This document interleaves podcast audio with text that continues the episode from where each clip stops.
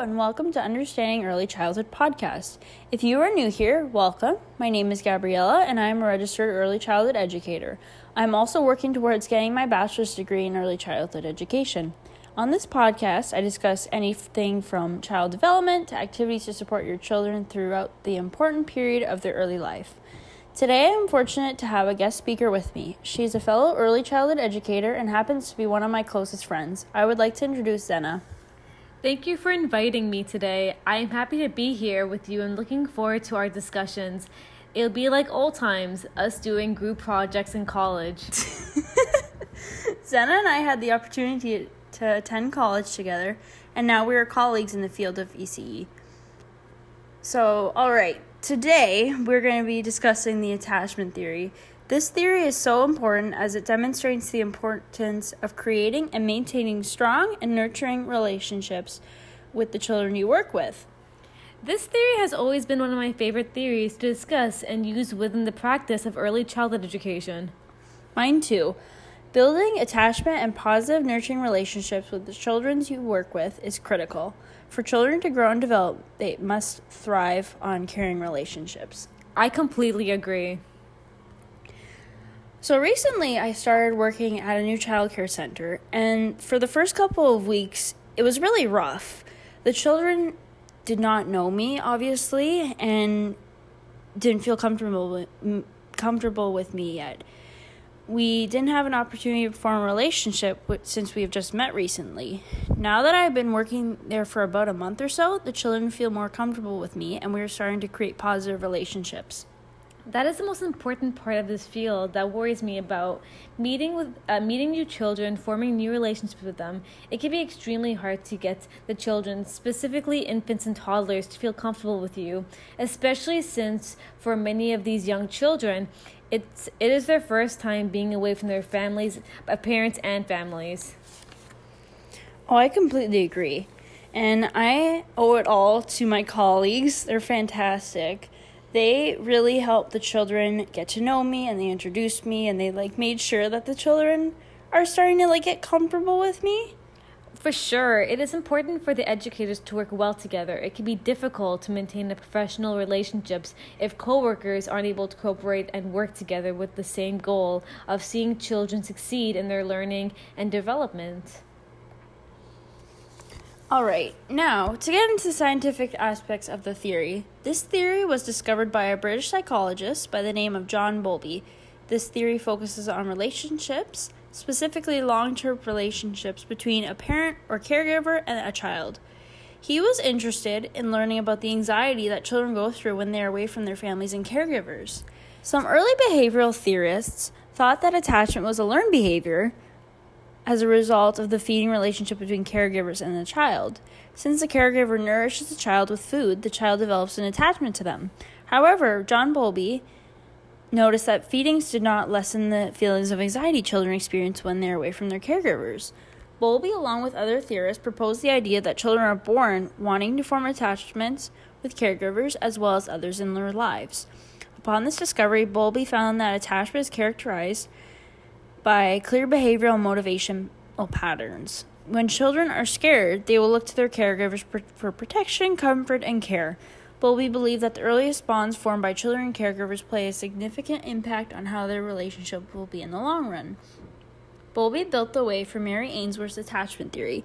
Ainsworth believed everything that Bowlby was theor- has theorized. However, she took it a step further with the strange situation. This split attachment into three specific types. They are secure, avoidant, and resistant. The secure is when a child seeks protection and comfort from their caregiver. A secure, a secure attachment occurs, occurs when the caregiver is nurturing, loving, and shows the child affection. The avoidant type is the complete opposite. The child completely ignores their caregiver. And lastly, the resistant type is when the infant tends to stay close to their caregiver. This type is formed when the caregiver is inconsistent with their care. That's why it's so important that we are we as RECEs work towards forming a secure attachment with every child that enters our classroom. I know that when we first meet a child, they will not feel comfortable with us right away. We but we still must show affection to make them feel welcomed and included. I feel as though if educators were to attempt to form a nurturing relationship with the children from the moment they walk through our classroom doors, it is more likely that the attachment will develop quicker. This draws a, con- a connection to an experience I had with a child who just started at my daycare recently. When he first entered the center with his mom, he displayed signs of fear and anxiousness. After his mom left him in our care, he went to the corner room and sat down by himself. I went over and sat with him and complimented the soccer shirt he was wearing. The child appeared to be getting more comfortable with me as he began talking to me about how much he loved playing the sport and watching on TV. Eventually, he asked me if, he, if we could play soccer, and when I agreed to this, he set up the nets and told me to be the goalie. He decided that we should invite more children to enjoy the to join the game, but stated that he was too shy to talk to the other children. I asked the other children if anyone would like to play soccer, and eventually we were able to play a small game of three against three. This opportunity allowed the child to begin to form a secure attachment with myself as well as he was interacting with the other children. By the time his mom arrived to pick him up, he did not want to leave and kept hugging me. Since, since this experience, he has been so excited and happy when his mom drops him off. You know, it's experiences like this that make me realize that I got into the right profession. I love seeing children happy and excited, especially when they started off so uncomfortable. You're right. It makes everything so worth it. And as an RECE, I strive to make the children excited to be at daycare or school and be within my care. There are so many ways to make the children excited upon arrival. Sometimes I will set up a fun provocation related to the children's interests, or I will plan a fun activity days, such as Crazy Hair Day or Jersey Day. Or also, I will have days where the parents are invited to the center just to experience what the children, like the children's routines and what the activities we do, and just to see what it's like. I definitely agree that that's those are all great ideas that the children get excited about at attending daycare or school. They will also help the other children have fun and will help the um, attachment develop between the educator and the children. It is so important to ensure that the children enjoy being at ch- childcare or school. The early years are such a fun period of growth and development. The children must be enjoying themselves as they go through this. Now, on to criticism for this theorist. So, like many theorists, Bowlby received criticism about the theory. Rudolf Schaffer and Peggy Emerson disagreed with his theory. He belie- they believe that it is possible for multiple attachments that do not only include the mother. Schaffer and Emerson studied 60 infants for a period of 18 months in the babies' homes. They discover that babies four months and younger have the same response to any person who will show them love and care. They become attached.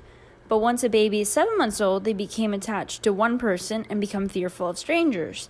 The baby will also feel safe and comfort- comforted when with one person and will have separation anxiety when they're separated. At around 9 to 10 months old, the infants began to become attached to multiple people, including parents, grandparents, siblings, and friends of the family. Overall, Schaffer and Emerson's study was evidence against Bowlby's theory and, and demonstrates that a baby has multiple attachments and is more likely to become attached to those who show them love and affection instead of those who they spend the most time with. I feel like it depends on the child regarding who they become attached to. When an in a early learning settings, you can see the children that are attached to all their ECEs and also see children who are attached to one of their educators. That is why it is so important that early childhood educators make it a priority to create nurturing relationship and attachments with the children in their care. It is key for educators to provide a safe and nurturing learning environment where children feel a sense of inclusion and belonging from the moment they enter the classroom. Educators must be attuned to children's need and help them feel respected and important. They, they must also comfort, show children the affection, and be nurturing. The attachment theory is such an important concept of early childhood education as it teaches children how to socialize, form relationships, and be able to trust the adults. It also shows children that they could trust their educators as they are meeting their needs and show them love and affection. I look forward to forming relationships and getting to know the children I work with in the future. I honestly cannot wait. Thank you so much for being on my podcast with me. My pleasure. Thank you to our listeners for for tuning in and listening to our discussion on the attachment theory. If you have any questions, comments, or concerns, please reach us by email at understandingearlychildhoodpodcast at gmail.com. Once again, it is at understandingearlychildhoodpodcast at gmail.com, all lowercase. Follow us on Facebook and Instagram at Understanding Early Childhood Podcast. And remember to tune into our next episode on Wednesday, November 3rd, where we will be discussing various education curriculum models and we will be having a special guest. Good night.